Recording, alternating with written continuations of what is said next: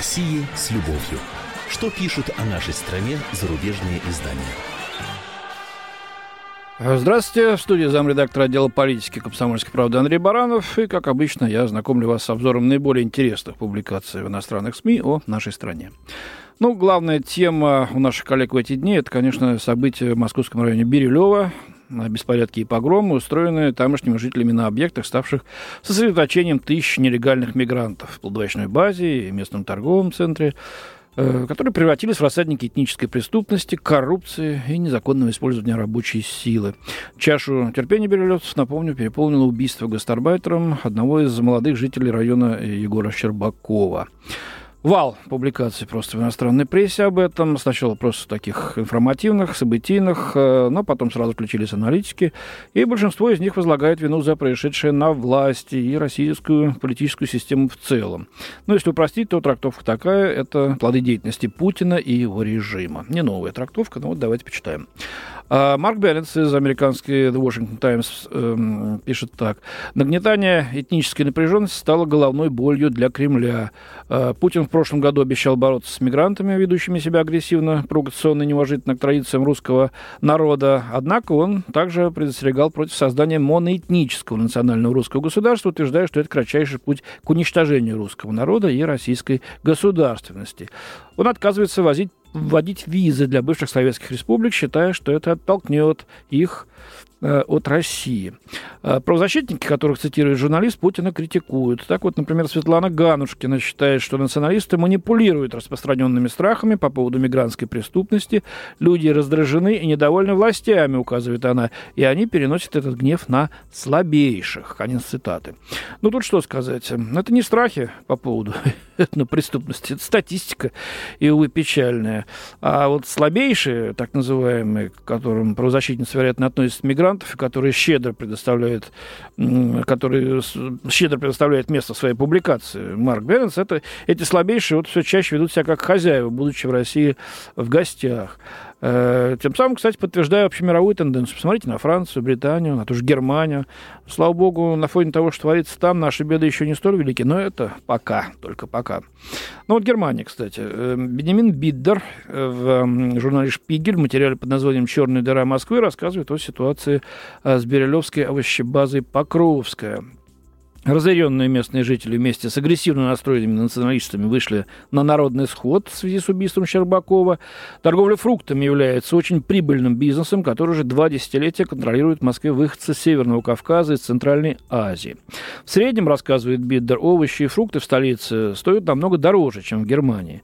Все дело в том, что преступники-перекупщики создают наценки, и торговцам приходится платить мафии за тонну продукции по 100 тысяч рублей. Э, разумеется, продолжает журналист, высокая прибыль влечет за собой и высокий риск. Так, с 2007 года в борьбе за контроль над общей базой Покровская Берилева было совершено порядка 20 убийств лидеров мафиозных структур. Э, долгое время, говорится, статьи московские власти не интересовались происходящим на рынке.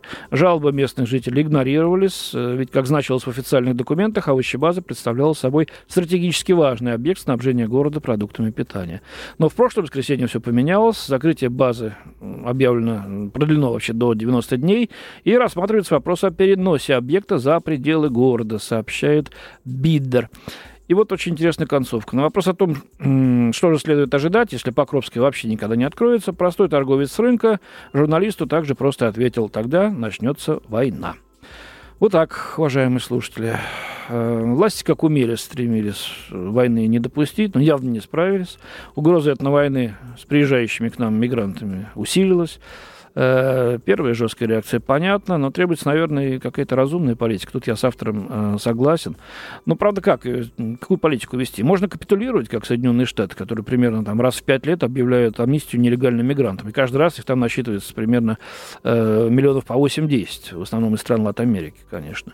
Следствие этого то, что Южные Штаты США стали уже испаноязычными. Испанский там, кстати, в школах стал первым языком, английский уже вторым. Преступность зашкаливает. Э, можно пойти по пути политкорректной Европы, но там еще хуже. выходцы из мусульманских стран начинают доминировать своей религией, там, культурой, укладом, менталитетом, не знаю чем, э, доминировать в традиционных христианских регионах. Э, мало того, что ассимилироваться не желают, так еще и рассматривают эту свою экспансию как плацдарм для будущего джихада на территории противника. Ну, не все, конечно, рассматривают так, но экстремистов среди них все больше. Преступности там выше крыши.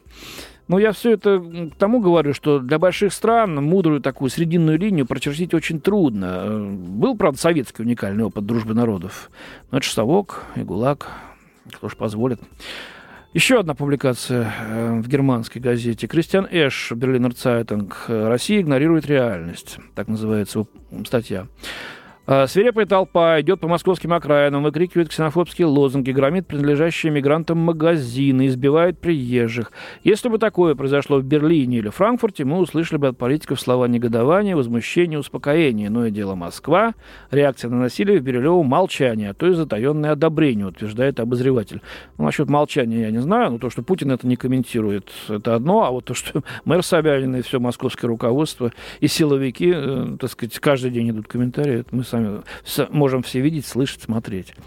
Дальше пишет э, Эш. Даже Алексей Навальный, неумолимый критик Кремля, любимец либерального московского среднего класса, ни единым словом не выразил сожаления по этому поводу.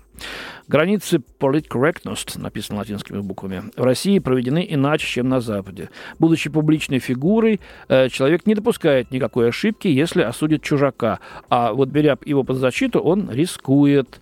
Эм, э, неудивительно, что в подобном климате процветает насилие, делает вывод автор. Э, правые экстремисты впервые объединились в Москве с простыми гражданами. В этом отношении Бирюлева это кульминация, вместе с тем, вероятно, поворотный пункт. Потому что москвичи лишь постепенно понимают, что в их городе произошли устойчивые изменения, что иммиграция – это не мимолетный феномен, и гастарбайтеры давно уже не просто гости. Как в Западной Германии 70-х годов, лишь теперь исчезают иллюзии, что эти люди вернутся в свои страны. Вот, ну, автор признает, что изменение привычек – это болезненный процесс. Он протекает легче, когда функционируют государственные институты, когда все жители обязаны следовать одним и тем же правилам. Только тогда может наладиться мирное сосуществование. Но Россия живет по другим правилам. Вот это порождает злобу. Изменить ситуацию означало бы коренным образом реформировать государство, ну, насколько же проще отрицать реальность, заключает Эш. Ну, вот опять у них все просто.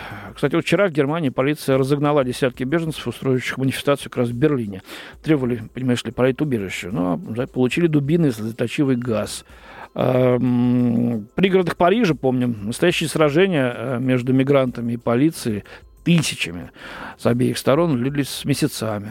В Лондоне полиция бьет и распоясавшихся мигрантов, и националистов, и прочие отребья, которые под шумок тащат из разбитых магазинов все, что под рукой окажется. Если это равенство закона для всех, то тогда понятно. Э, вот только проблема не решается. Легко стать в позу сноба и получать других, вот особенно немытую Россию. Э, Германия ведь лет через 20 только, где-то к 90-м годам смогла более-менее урегулировать вопросы со своими гастарбайтерами. Кстати, термин гастарбайтер немецкий, из немецкого языка к нам пришел и какие там были дискуссии, какие там были проблемы. И тоже всех выслать э, предлагали, и что-то, так сказать, как-то учить приезжающих. Ну, что-то сдвинулось, да, но рецидивов полно. Ну, что же вы от нас-то хотите, господа хорошие? Мы стараемся, плохо стараемся, согласен. Ну, помогите словом, а лучше опытом, делом. Ну, коли вы такие принципиальные, воспользуемся, если получится. А, ну и напоследок, наверное, чтобы уже не продолжать тему э, берилевских событий, об этом уже очень много было сказано, и у нас на радиостанции «Комсомольская правда» и в газете «Комсомолка» заходите на наш сайт kp.ru, очень много материалов. Напоследок о Навальном. Это вторая главная тема публикации. Даниэль Вехлин из Neue Zürcher Zeitung, э, швейцарская газета, пишет, э, оппозиционер Алексея Навального пока что Э, не посадили в тюрьму заменив ему реальное лишение свободы условным сроком. Однако эта уловка властей не означает окончание репрессий. Рассмотрение апелляции на приговор обернулось для Навального частичным успехом, считает э, Вехлин. Для тех, кто следил за процессом, такой исход стал скорее неожиданностью, говорится в статье. Как хорошо-то, да? Но, внимание, слушайте дальше. Назначение Навальному условного наказания не является признаком того, что в Кремле коренным образом пересмотрели принципы обращения с критиками, э, полагает автор. Э, по-видимому, э, приговор показывает, что в Кремле сочли нецелесообразным сажать такого известного человека, как Навальный. В конце концов, это неизбежно превратило бы его в мученика. Навальный фигура неоднозначная, но он, несомненно, является известнейшим оппозиционным политиком России, добавляет автор статьи. Но смотрите, и так плохо, и этак. Э, что бы э, власть не предприняла, если бы сейчас засадили Навального, подтвердил бы апелляционный суд э, приговор вынесенный ранее, 5 лет, да, колония, какой бы тут свой поднялся. Не посадили, дали условный. Плохо, значит, из когтей не выпустили. Я уверен, что если бы оправдали окончательно, э, сказали бы, а, вот это признание того, что э, режим был неправ и что он уже гнется, давайте еще э, посильнее э, навалимся, и тогда, так сказать, э, конец будет Путину и всем тем проблемам, которые он создает своим людям и Западу, скажем так. Э, вот такой комментарий. Ну, у меня на сегодня все. До свидания. В студии был замредактор отдела политики комсомольской правды Андрей Баранов. О России с любовью. Что пишут о нашей стране зарубежные издания?